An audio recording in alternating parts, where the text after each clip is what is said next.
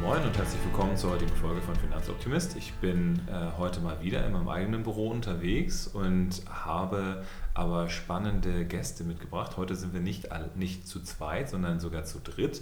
Und dann fangen wir doch mal Ladies First an mit meiner gegenüberliegenden Gesprächspartnerin. Magst du dich einmal kurz vorstellen?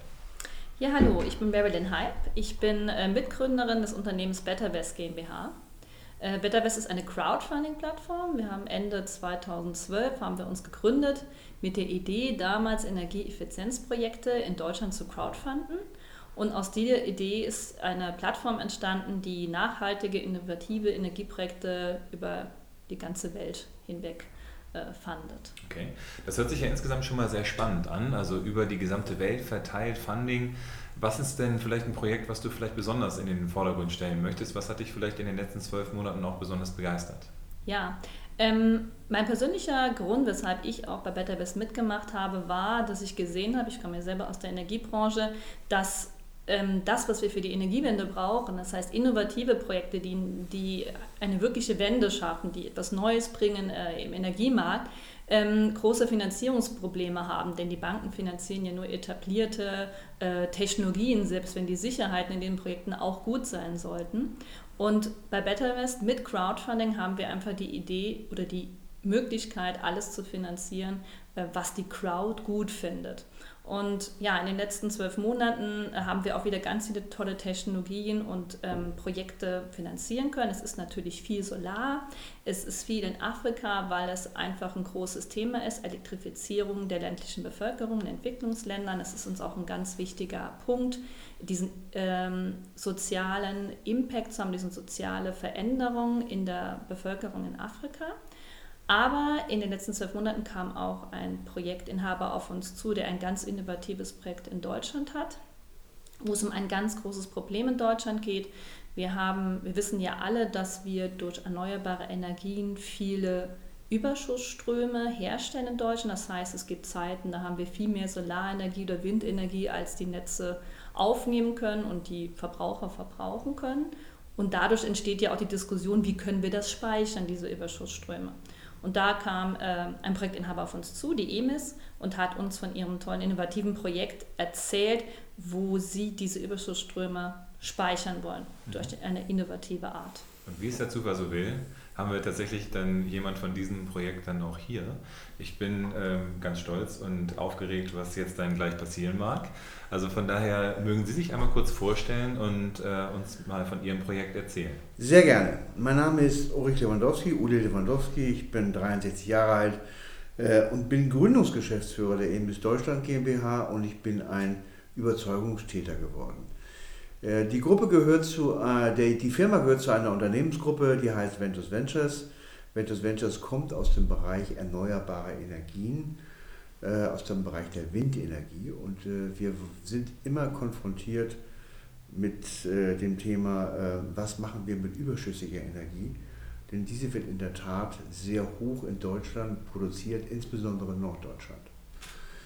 Wenn man sich mal vorstellt, dass ein Land wie Niedersachsen äh, rund dreihundertvierzig Prozent ihres äh, Bedarfs an Energie allein aus äh, Windenergie äh, abdecken könnte, ähm, und das haben wir in Schleswig-Holstein, das ist eine ähnliche Größe, in Mecklenburg-Vorpommern sind es auch schon hundertvierzig Prozent, dann weiß man, dass äh, sehr viel Energie äh, verpufft.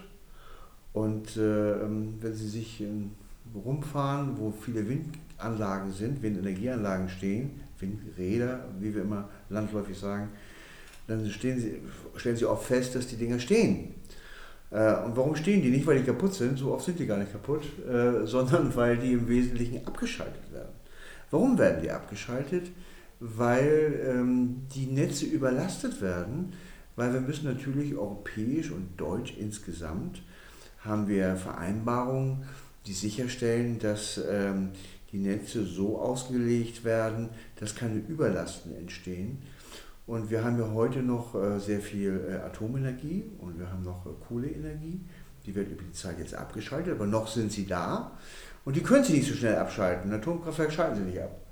Äh, eine Windkraftanlage schalten sie ab. Dann machen sie den Knopf, drehen sie auf von, von eins auf null und dann hört das Ding auf zu drehen und sie produzieren keinen Strom mehr. Das heißt viel flexibler und agiler eigentlich als andere. Äh, sehr viel, sehr viel, sehr viel. Äh, und das hat uns so ein bisschen auf den Punkt gebracht, was können wir eigentlich tun, um dieses Thema anzugehen. Und wir haben dann äh, uns ein paar Ideen gemacht und haben äh, Partner gefunden äh, im Bereich des öffentlichen Personennahverkehrs, die ein anderes Problem haben, die nämlich die Auflage haben, sich über kurz, über lang vom klassischen Dieselbrennstoff äh, auf äh, Elektrobrennstoff äh, zu verlagern, also elektrobatteriebetriebene Fahrzeuge äh, zu, äh, anzuschaffen und zu betreiben. Und äh, dann sind wir auf die Idee gekommen, wie machen wir denn das eigentlich sinnvoll, weil das in sich ist ein sehr, sehr teurer Aspekt, der gefördert wird, aber wo die Allgemeinheit schon sehr stark belastet wird, Ultima Ratio der Steuerzahler. Und wir haben uns überlegt, Mensch, was können wir denn tun eigentlich, um das, was der Bus, der Elektrobus ausmacht, äh, um das besser zu nutzen.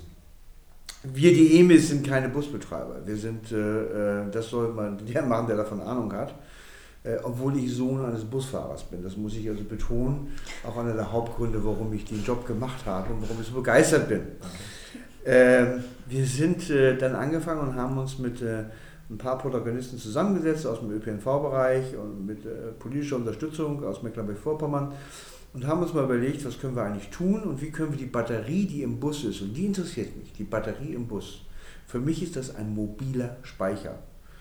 Der kann beladen werden und der kann auch entladen werden. Das sagt sich sehr einfach, ist aber in der Tat in der Umsetzung ein bisschen komplexer.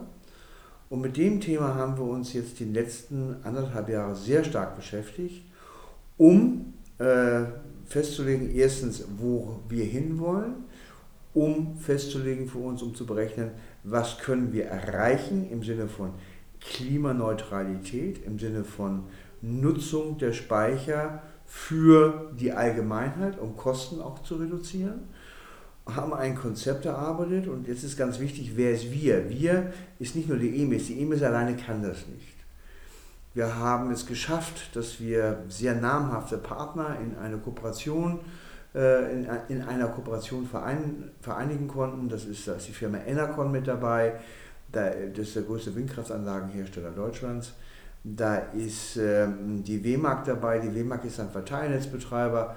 Für den, der nicht weiß, was ein Verteilnetzbetreiber ist, das wusste ich auch bis vor drei Jahren nicht, ganz ehrlich gesagt.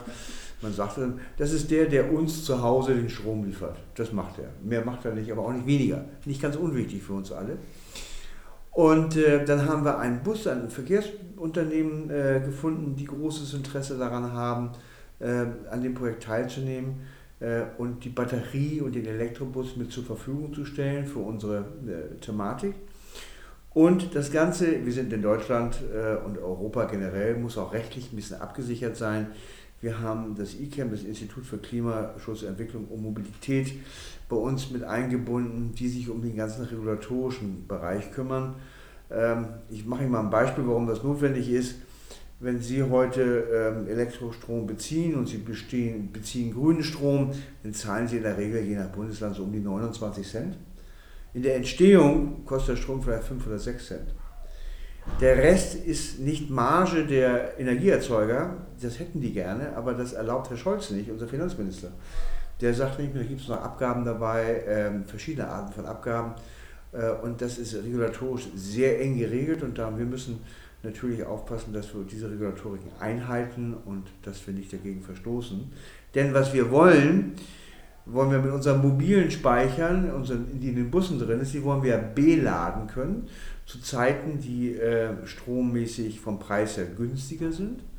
Und wir wollen sie entladen, also, äh, zu, also den, den, den Strom zurückspeisen, wenn ähm, die Preise etwas höher sind. Das ist in der Tat, gibt es an den Strombörsen Kurven, wo man das auch nachvollziehen kann. Und äh, dazu brauchen Sie die technischen Voraussetzungen, die regulatorischen Voraussetzungen und das ist das, was sich E M I S auf die Fahne geschrieben hat.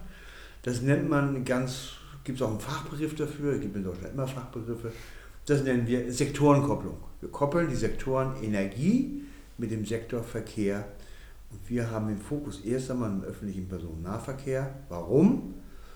Der öffentliche Personennahverkehr ähm, betreibt heute den Dieselbus. Ein Dieselbus kostet heute um die zweihundertzwanzigtausend Euro. Ein Elektroboss kostet um die sechshunderttausend bis siebenhunderttausend Euro. Ich nenne jetzt keine Marken, aber äh, wie im normalen Leben, die die teure ist, die kennen wir alle. Und äh, ähm, liefert auch nichts Besseres, muss man sagen. Liefert, äh, alle sind sie äh, innovativ, die da unterwegs sind. Alle äh, versuchen Reichweiten zu erzielen, die angemessen sind. Und, äh, aber schlagen natürlich den, den, den Dieselbus noch nicht. Und wir haben uns auf die Fahne geschrieben, das zu optimieren, das umzusetzen.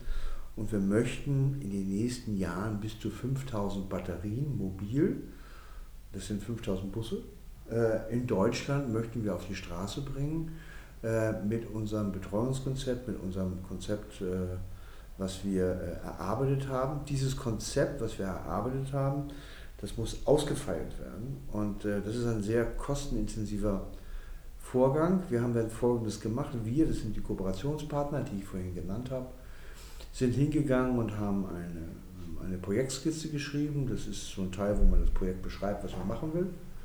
Und dann ähm, haben wir das eingereicht zur Förderung. Einmal beim Bundeswirtschaftsministerium und einmal beim Bundesverkehrsministerium. Äh, das ist nicht besonders schwierig. Bundesverkehrsministerium, die mögen dann Norddeutsche nicht so gerne, wenn wir sagen lassen. Ja, das sind, nein, das war die Besten. Die waren wirklich, wir haben uns so gut verstanden, Bundeswirtschaftsministerium, und beide haben großes Interesse an dem Projekt gehabt. Beide hätten das auch gefördert. Wir haben uns ganz bewusst für das Bundesverkehrsministerium entschieden, aufgrund der Art der Zusammenarbeit, die sich angedeutet hat, und sind damit sehr zufrieden. Mhm. Corona-mäßig äh, hat sich das mit der Förderung sehr stark nach hinten verzogen, um nämlich fünf Monate, mhm. äh, ähm, weil die lieben Menschen aus dem, aus dem Förderbereich des Bundesverkehrsministeriums auch nicht arbeiten durften oder nicht arbeiten konnten. Wir sind jetzt kurz vor Toreschluss, das heißt also Ende September erwarte ich die endgültige Bewilligung. Das äh, F und E-Projektbudget äh, ist mit sechs Komma sechs Millionen beziffert. Wir bekommen mehr als die Hälfte gefördert. Äh, und das heißt, der Rest ist eigenes Geld, was wir investieren müssen. So. Ähm, Darf ich vielleicht einmal noch mal zwei, drei Zwischenfragen stellen? Selbstverständlich, gerne. Und zwar, äh, da sind ja so zwei, äh, drei Sachen äh, in den Raum geschmissen worden. Es gibt also Zeiten, in denen der Elektrostrom eher relativ günstig produziert werden Richtig. kann.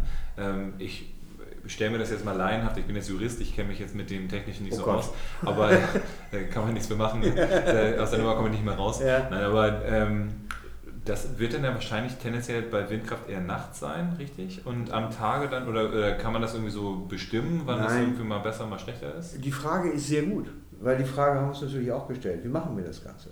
Und da gibt es verschiedene Strommärkte. Es gibt den für sogenannte Regelenergieleistungen, das ist der Strom, den wir tatsächlich zu Hause beziehen, das ist die Regelenergie. Dann gibt es Sonderstromleistungen und einer davon heißt Systemdienstleistung. Und wenn Sie sich auf das Thema der Regelenergie äh, fokussieren, also der Strom, der tatsächlich täglich rein und rausgeleitet wird, dann haben Sie professionelle Börsen, die das regeln. Und das ist immer eine Frage Angebot und Nachfrage. Tendenziell ist das Thema nachts äh, günstiger und äh, tagsüber ein bisschen teurer. Aber das ist auch eine Tendenz, das kann sich auch morgen wieder ändern, weil die Bedarfe grundsätzlich unterschiedlich sind. Da ist keine Stabilität drin in der Aussage.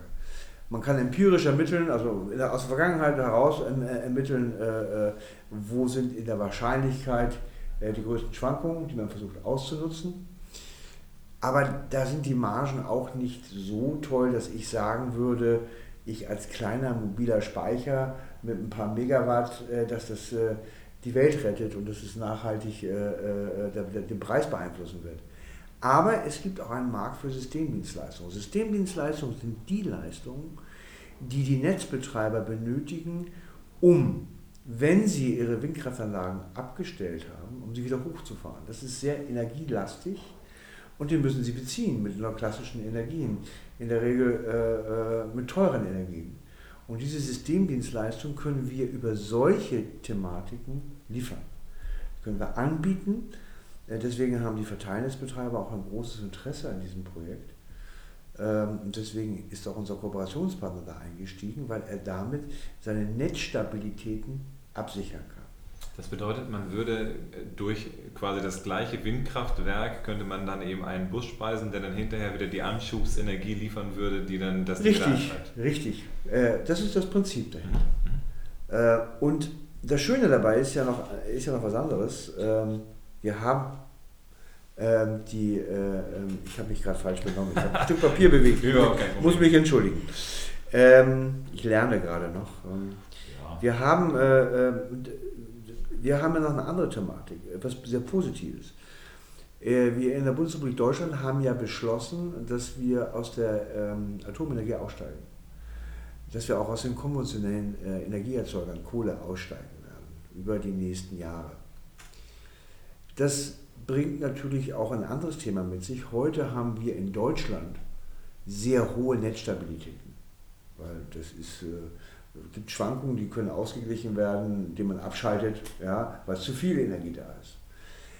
Wenn es aber diese klassischen alten Energieformen, Atom, Kohlekraftwerk, nicht mehr gibt und wir uns nur noch aus erneuerbaren Energien speisen, sprich Wind, sprich Solar, sprich Bio, sprich Wasser. Wasser bei uns in Deutschland spielt nicht so eine große Rolle. Das ist eher in Skandinavien oder in der Schweiz der Fall. Dann müssen die Verteilnetzbetreiber, die Netze, trotzdem ihre Stabilität gewährleisten, die sie dann äh, nicht mehr beziehen werden, nicht mehr beziehen können aus Atomstrom, den gibt es halt nicht mehr. Und deswegen sind die für solche Themen besonders offen, weil das sind die Ressourcen, auf die man zurückgreifen kann, um Netzstabilitäten, also dass wir auch die, die Spannung haben in dem Netz, die wir benötigen, äh, damit unser Fernseher läuft, damit die Kaffeemaschine läuft, damit der Laptop läuft, dass die auch geliefert werden kann. Und das ist ein ganz, ein sehr interessanter Markt, auf den wir uns fokussieren. Und äh, deswegen haben wir, uns auch, haben wir uns auch dazu entschieden, das Ding mit Kraft voranzutreiben. Ähm, ich habe vorhin erwähnt, wir bekommen Fördermittel für das Thema Finanz, äh, Forschung und Entwicklung, aber da fehlt noch ein bisschen was. Und wir sind in der Unternehmensgruppe, in der ich arbeiten darf, jetzt, wir sind Mittelständler, kleiner Mittelständler, und äh, das sind schon erhebliche Aufwendungen, die wir haben. Und so kam ich dann auf die Idee, ich muss zugeben, ich bin kein Jurist, aber ich bin Banker, das ist also Kaufmann, blöder Kaufmann gewesen früher mal. Und so kam ich auf die Menschen, da muss es doch was geben, was wir machen können. Dann haben wir ein bisschen recherchiert und kamen dann auf die Bettervest, auf Frau Heib, äh, über das Thema Crowdfunding und äh, haben gesagt, okay, das ist doch mal eine äh, gute Sache, so etwas der Allgemeinheit anzubieten, damit die sich an solchen innovativen Projekten beteiligen. Irgendwie müssen wir auch langsam zum Thema nachhaltiges Investieren kommen. Hier genau. Heute, ne? Deswegen, so. Wenn wir schon die ganze Zeit über Projekte sprechen, ja. Die Menschen da draußen sind wahrscheinlich alles keine Physiker, Nein. aber sehr wohl potenzielle Investoren, die ja, jetzt sich fragen, genau. Wie kann ich denn in sowas da rein investieren? Ganz genau. Und äh, das ist wirklich ein sehr innovatives Thema und äh, das Geld muss rein und das Geld äh, wird benötigt, und aus zwei Gründen. Erstens ist es mir ganz wichtig, äh, so etwas auch der Allgemeinheit anbieten zu können, um nicht zu sagen, wir warten auf den großen Staat, der Staat muss dies machen, das, das machen. Wir machen das und wir fragen ganz höflich in die Runde, wollt ihr mitmachen dabei? Mhm. Und äh, wir haben uns dann abgestimmt, äh, wie wir das machen wollen, und äh, sind dann dazu gekommen, dass wir eine Anleihe auflegen, mhm. und zwar eine besicherte Anleihe auflegen, mhm. weil äh, das ist jetzt, äh, ich glaube, auch für mich ganz wichtig, äh, dass äh, wir als Unternehmensgruppe auch dahinter stehen. Deswegen haben wir eine Anleihe aufgemacht, eine kleine Anleihe mit neunhundertneunzigtausend Euro, die wir aus der Gruppe heraus besichern mit dem Chefprotagonisten, das ist der Chef, der, der C E O der Ventus Ventures Gruppe, der eine persönliche Bürgschaft gibt. Ein Patronat gibt es, keine Bürgschaft, Entschuldigung, ich habe mich formal falsch ausgedrückt, der Jurist wird mich erschlagen. Ähm, ein nicht. Patronat, das ist äh, noch stärker wie, wie, wie eine Bürgschaft. Und dass die Holdinggesellschaft, die, ähm, an der die, die, die E M I S Deutschland angegliedert ist, die gibt auch nochmal ein Patronat, also eine, eine, eine, Gewähr, eine, eine Sicherheit, dass die, falls die E M I S in der Lage, in, in finanziellen Schwierigkeiten sein sollte, dass die das ausgleichen. Mhm. Diese Schwierigkeiten, damit ist die Rückzahlung der Anleihe gewährleistet. Die Anleihe läuft fünf Jahre, das ist ein überschaubarer Zeitraum, und das Risiko reduziert sich über die Laufzeit. Denn wir tilgen jährlich, äh, haben wir lange überlegt, zahlen wir das zurück am Ende der Laufzeit, im Fachbegriff nennen wir das Bullet Repayment, also am Ende der Laufzeit zurückbezahlen. Äh, und ich habe gesagt, nee, äh, das machen wir nicht. Äh, ich glaube, die Leute wollen sehen, dass das Geld zurückkommt, und äh, verzinst wird es angemessen für eine besicherte Anleihe mit fünf Prozent. Wenn Sie sich heute den Markt angucken, was Sie bekommen, aber ich will ja nicht spezifisch werden, ich bin natürlich überzeugt von meinem Produkt, dann ist das relativ schwer zu erreichen. Ja, ich hoffe, dass ich Sie ein bisschen begeistern konnte von meinem Projekt. Ich bin begeistert und wenn Sie Fragen haben, dann äh, schreiben Sie mir einfach. Mhm. Ja. Wie denn?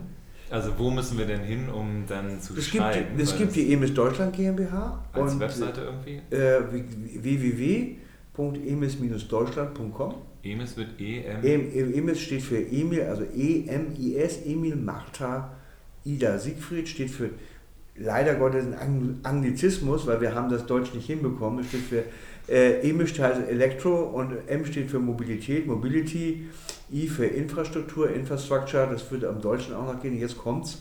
S steht für Solutions, das heißt Lösung. Mhm. Aber das wäre der Name Emil im Deutschen gewesen, aber der Name Emil war schon dreiundzwanzigtausend Mal besetzt, mhm. äh, den haben wir nicht durchbekommen. Ich mag die Anglizismen eigentlich nicht, aber es ist die E M I S draus geworden, also w w w punkt e m i s Bindestrich deutschland punkt com äh, und äh, da sehen Sie uns, äh, da können Sie uns sehen, da gibt es auch äh, einen E-Mail-Kontakt und da können Sie drauf schreiben. Okay, sehr gut. Ähm, jetzt kommt es aber natürlich auch nochmal auf die Frage drauf an und vielleicht kann mir Marilyn da auch mehr zu sagen. Wie vielfacher Millionär muss ich denn sein, um damit dabei sein zu dürfen? Äh, oder geht das vielleicht sogar auch niedrigschwelliger, dass man da irgendwie auch günstig einsteigen kann? Ja, also das Projekt selbst wird ja von Bettervest ähm, vermittelt. Das heißt, über unsere Webseite w w w punkt bettervest punkt com oder auch de ähm, kann man direkt in das Projekt rein investieren. Ähm, die Mindest, das Mindestinvest beläuft sich bei dem Projekt auf fünfhundert Euro. Wir haben auch Projekte, wo man schon ab zweihundertfünfzig mitmachen kann, aber hier sind es fünfhundert Euro. Ähm, ich wollte aber auch nochmal auf einen anderen Punkt kommen, äh, insgesamt nochmal, denn es könnte sich ja der eine oder andere die Frage stellen, Mensch, warum hat man denn jetzt Crowdfunding genutzt? Äh, warum nutzen einige Firmen Crowdfunding und warum gehen sie nicht zu Banken? Wir selbst sind ja jetzt schon seit vielen Jahren im Markt und es ist so, jetzt, was jetzt Deutschland betrifft, die Banken finanzieren nur sehr etablierte Technologien wie Solar, Wind, wo sie viele, viele Millionen finanzieren können. Denn die müssen sich in der Technologie ja ihr Fach, äh, ihr Fach-Know-how aufbauen, ein Team aufbauen. Und dieses Thema hier, Sektorenkopplung, Speicherung von Energien, ist halt noch ein kleines Thema. Da gibt es jetzt noch nicht äh, riesig viele Projekte, noch nicht viel Investitionsvolumen. Und deswegen ist Crowdfunding immer dann ein, eine gute Lösung, wenn es um Projekte geht, sagen wir mal bis zu zwei Millionen, die da in Technologien sind, die nicht jetzt nur ganz normal Solar und äh, Wind sind. Ähm, und deswegen ist es auch eine interessante Möglichkeit für Investoren, in Crowdfunding-Projekte zu investieren. Denn Crowdfunding heißt nicht per se unsicher, denn es sind hier jetzt zum Beispiel im Fall von E M I S auch besicherte Anleihen, es gibt auch andere Sicherungsmöglichkeiten und es gibt aber die Möglichkeit, sich hier selbst zu überlegen, wo investiere ich mein Geld rein. Man kann, wie gesagt, bei E M I S fünfhundert Euro anlegen, dann kann man sagen, okay, ich gebe mal zweihundertfünfzig Euro in ein Elektrifizierungsprojekt in Kenia, weil ich das auch wichtig finde, vielleicht eine Schule. Und so kann man sich sein eigenes technologisches als auch länderspezifisches äh, Portfolio zusammenstellen, ähm, was über die Seite Bettervest dann äh, sehr gut organisiert ist. Man hat seine eigene Ansicht, kann sehen, wo bin ich investiert, die Dokumente, die Steuerunterlagen, äh, das ist alles dort gesammelt. Das ist auf jeden Fall eine spannende Sache. Ich denke mal vor allen Dingen, dass viele Menschen, die ja sich digital auch bewegen wollen, äh, lieber auch gerne sehen, was sie da haben. Ich meine, bei euch ist ja der riesige Vorteil, dass man ja zusätzlich was Anfassbares hat. Also bis hin zu, dass man theoretisch ja zum Windkraftwerk auch hingehen kann. Also umarmen wird man es wahrscheinlich nicht können, aber äh, zumindest sehen können, weil das genau, weil man nicht groß genug ist. Mhm. Aber ähm, man hat dann ja die Möglichkeit, da auch, äh, wie man heutzutage sagen würde, hands-on zu sein. Ich bin auf jeden Fall total begeistert. Ich finde, das ist ein spannendes Projekt. Wir sind tatsächlich so ganz kurz vor Ende, aber ich gebe euch natürlich trotzdem nochmal die Möglichkeit, so einen Outlook zu geben. Also was passiert, wenn wir das Projekt unterstützen? Wo soll die Reise hingehen? Was ist die Vision, die wir jetzt noch haben wollen? Die Vision, äh, vielen Dank für die Frage. Das ist eine, eine sehr gute Frage, über die wir sehr lange nachgedacht haben. Ähm, Die Vision ist im Wesentlichen, die Klimaneutralität tatsächlich voranzutreiben und aktiv voranzutreiben. Sie müssen sich vorstellen, so ein Elektrobus heute, der sehr teuer, der sehr teuer ist, würde einen Dieselbus ersetzen, der billiger ist, aber der im Jahr in der Regel sechsundsechzig Tonnen C O zwei ausstößt. Das ist, ist überhaupt nicht mehr zeitgemäß in der heutigen Zeit. Und sechs, äh, sechs Menschen, die ja. äh, ne, elf Komma einundsechzig äh, ja, genau. Tonnen sind ja so ein bisschen der C O zwei-Substanz des Deutschen. Ja, genau, genau. So, und wenn Sie überlegen, wir haben vierzigtausend Linienbusse in Deutschland, äh, wenn wir es schaffen, jetzt rede ich doch wieder von Bussen, für mich sind es ja Batterien, mobile Speicher, äh, ähm, wenn wir das schaffen, die sind, haben wir eine ganze Menge, ich kann jetzt im Kopf nicht rechnen, äh, schaffe ich gerade nicht, äh, eine ganze Menge Tonnen äh, äh, C O zwei weniger, und äh, das ist natürlich ein großes Ziel. Und ähm, man fragt sich dann ja Batterien, das, was macht man denn mit den Batterien? Die Batterien, die werden sogar nach einem weiteren Verwendungszweck zugeführt, denn die wird, wenn sie für den Bus nicht mehr benötigt wird, äh, Dankeschön, Aschenbrenner rechnet gerade, also zwei Millionen sechshundertvierzigtausend. Das sind zweihundertsiebenundzwanzigtausend Menschen. zweihundertsiebenundzwanzigtausend Menschen, die also C O zwei-Ausstoß von, ja, das ist eine gute Zahl. Kompensation. Von, Kompensation für den C O zwei-Ausschuss von zweihundertsiebenundzwanzigtausend Menschen. Die Batterie, die nutzen wir jetzt im, im, im weiteren Verlauf so eine Second-Life-Strategie als mobile, vom mobilen in einen stationären Speicher, die werden wir dort weiter benutzen, um ähm, das Thema der Systemstabilitäten gewährleisten zu können. Ähm, der Erfolg daraus ist, dass äh, ein Teil dieses Ertrages für den Busbetrieb, der die Investitionen ja bezahlt, zugutekommt, so dass die Kostenbelastung aus der Umstellung reduziert wird. Das ist die Theorie dahinter. Das ist für alle Beteiligten eine Win-Win-Win-Situation. Und was macht die E M I S? Die ist, äh, will auch schon Geld verdienen, das gebe ich ganz offen zu. Wir sind Kaufleute. Unsere Rolle in dem Bereich ist das Thema der Systemintegration, des Aufbauen des Test- und Entwicklungszentrums, um das, was hier besteht, vernünftig miteinander zu integrieren, und das Endresultat, das nennen wir mal ganz spezifisch, ein toller Begriff, individuelles Knotenkraftwerk. Die Busse werden zusammengeführt, regional zu einem Knoten, und dieser Knoten nimmt am Stromhandel teil, wie ich es vorhin beschrieben habe, und erwirtschaftet die Erträge für den Busbetrieb. Das ist die Vision, und darauf freuen wir uns jetzt, dass wir das jetzt aktiv umlegen können. Wir würden uns sehr freuen, ich würde mich sehr freuen, wenn wir Sie begeistern können, bei uns mit zu investieren, und äh, bin Ihnen jetzt schon dankbar dafür. Vielen Dank. Sehr gut. Dementsprechend ähm, würde ich jetzt langsam zum Ende kommen und bedanke mich ganz, ganz herzlich für das schöne Gespräch. Äh, freue mich darauf, das dann in der Realität zu sehen. Ich bin ja selber auch Norddeutscher, also von daher habe ich dann natürlich auch einen mehr oder weniger direkten Zugang zu den Windkraftanlagen und würde mich natürlich freuen, wenn möglichst wenige davon stillstehen und ähm, alle den Schalter auf an haben. Von daher drücke ich auch ganz fest die Daumen, wünsche ganz, ganz viel Erfolg und freue mich, dass ihr heute hier gewesen seid. Ja. Vielen Dank fürs Gespräch. Ja, danke schön. Vielen Dank.